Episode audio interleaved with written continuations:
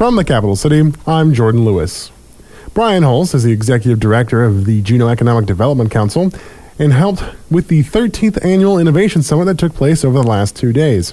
Each year, they have a different theme. It was a wonderful opportunity to bring together Alaskans that talk about building the capacity to innovate. And in this year specifically, we focused around focused on purpose and purpose and business strategy. Uh, we had a great turnout, a diverse group of people from around Alaska. We had a wonderful location here, Alaska Southeast. It was a success. One of the larger topics incorporated into the discussion was the talk of carbon credits. And we looked at purpose, but we also spent a couple hours talking about carbon credit utilization and storage. And that is a, an opportunity that a couple years ago, not a lot of Alaskans were talking about. Uh, right now, it's an, a topic that there's a lot of attention on. And so we wanted to make sure that we understood the opportunities. Could be an innovation for the state of Alaska. There's clearly some already some experience, but it looks like there are some opportunities. So we're trying to get our heads around how big is that opportunity and where are the opportunities for Alaskan companies and for Alaskans. Hulse gave News of the some highlights of this year.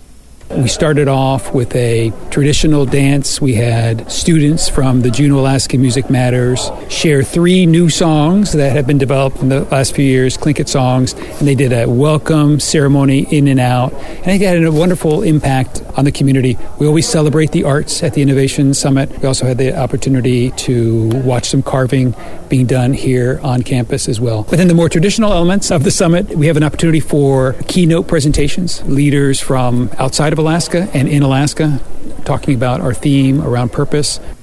Now, Kielbaum is the managing director of FSG and was a guest speaker on both days of the event.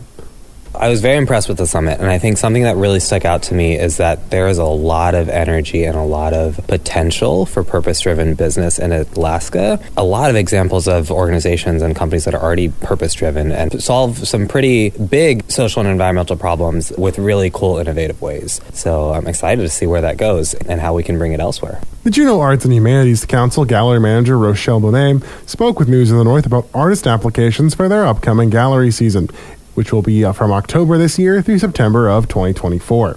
An interested artist, individual, group, or organization would basically head to our website where we have posted all of our guidelines for putting an application in.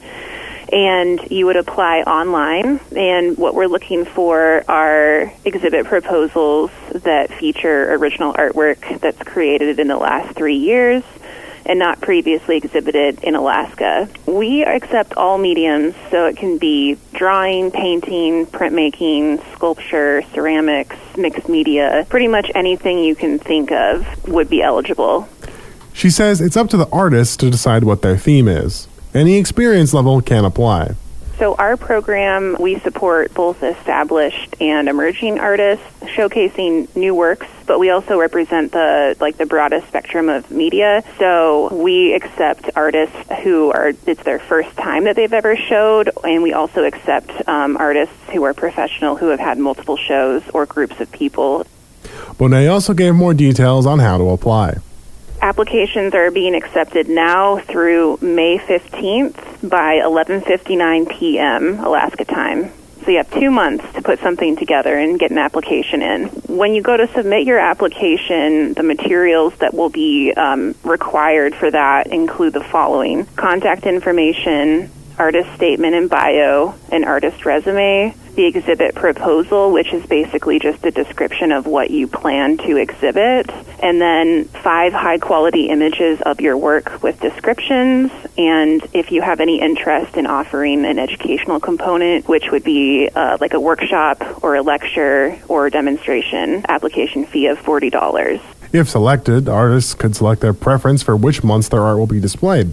They will participate in the First Friday event, and their exhibit would be displayed for the entire month. Coming up next on News of the North, Kristen Strum, Eaglecrest's marketing manager, joined Capital Chat earlier this week as Eaglecrest's closing day is on.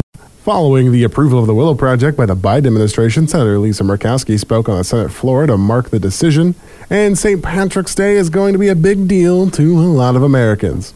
All that next on News of the North with Jazz Garrett. You're listening to News of the North. Kristen Strum, Eaglecrest's marketing manager, joined Capital Chat this week. Eaglecrest's closing day is April 9th, packed with snow and events. Here's what's coming up before closing. Got another uh, beacon scramble coming up the weekend of the 25th and 26th of March, basically where the Coastal Avalanche Center will come and hide like five or six beacons around the mountain, and people can go and they go out with their beacons and try to find them, and they unscramble a word. It's like a password, and they send it in. And then that same weekend, we also have the Juneau Skimo uphill race, which has been previously dubbed as the Powder Keg Cup, but it's basically this uphill race. We'll go up log jam and up Raven, up to the top of the ridge, and all the way over to Black Bear and back down. So it's a new route, it's new fun, same kind of event, but that's coming up 25th of March as well. Strum explains what's going on closing weekend.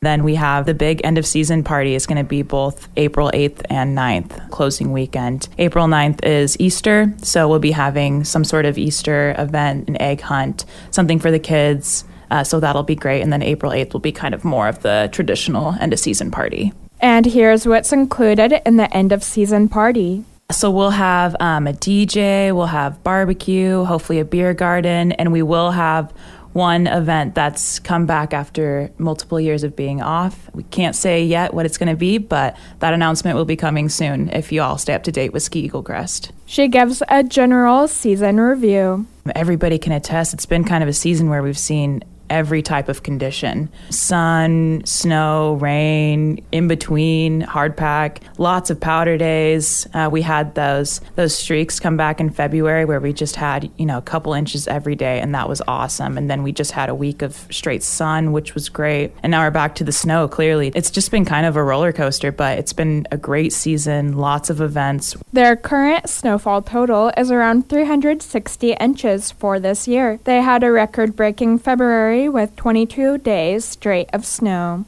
Following the approval of the Willow Project by the Biden administration, Senator Lisa Murkowski spoke on the Senate floor to mark the decision. She talked on how many jobs the project will bring to the state. From a jobs perspective, this is going to be about 2,500 jobs to a state that desperately needs that.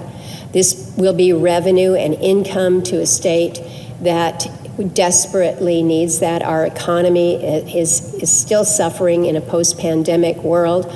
Our, our economy is still challenged in many, many ways. We're seeing a net out migration, unlike any state in the country. Murkowski also spoke on how many people came together to support the project. It was a pretty incredible effort that came together to advance the cause of this. This was not one oil company that is standing off in the corner saying we want to be allowed to, to proceed here. It was an extraordinary coalition of, of Alaska Native leaders and, and individuals.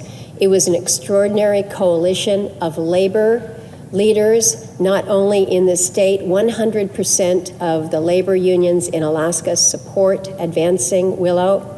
St. Patrick's Day is going to be a big deal to a lot of Americans. ABC's Daria Albinger explains why.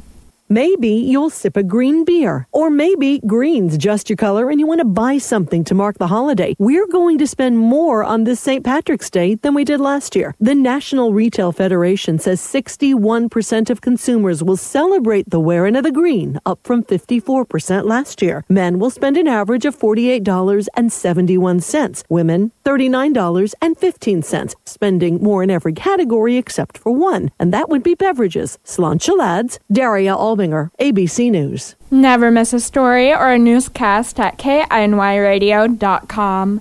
Now you're up to date. I'm Jazz Garrett for News of the North.